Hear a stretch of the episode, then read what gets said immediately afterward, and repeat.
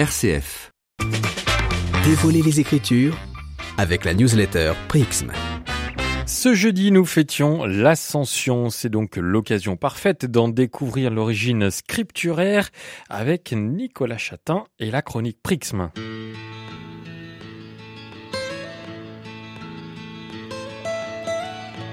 Almost heaven.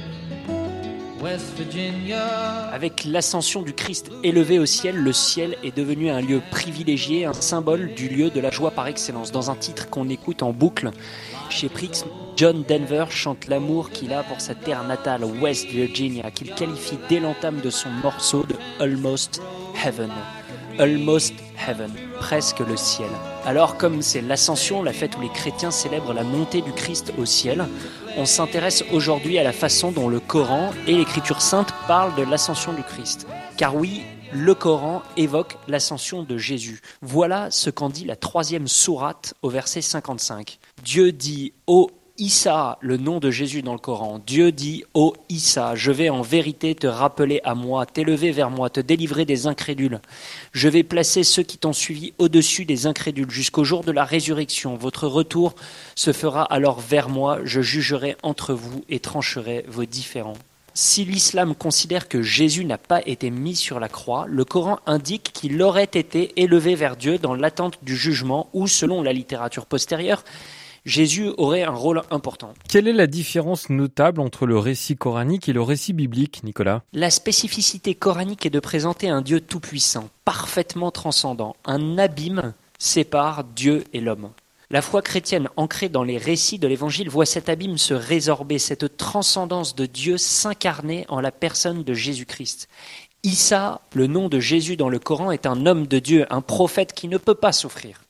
Dans l'Évangile, Jésus-Christ, Dieu fait homme, souffre, est crucifié et ressuscite. C'est le ressuscité marqué de la trace des clous dans sa chair qui est élevé au ciel dans l'Évangile selon Saint Luc.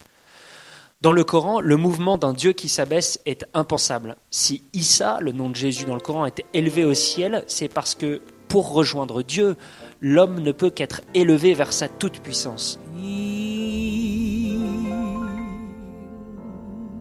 Dans l'Évangile, c'est un mouvement bien différent. Si le Christ est élevé au ciel, cela arrive seulement après son incarnation et son abaissement sur la croix, réalisant ainsi cette parole prophétique qui s'abaisse sera élevé. Et le croyant est invité à vivre ce même mouvement, donner totalement sa vie pour ceux qu'il aime, pour ainsi connaître l'élévation dans la beauté de Dieu.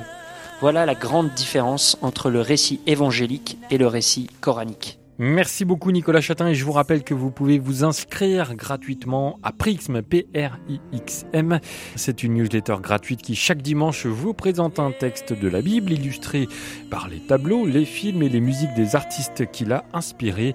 Le tout en 3 minutes et sans publicité. Pour le plaisir de nos oreilles, on termine cette chronique en écoutant une chanson de la reine du gospel, Mahalia Jackson.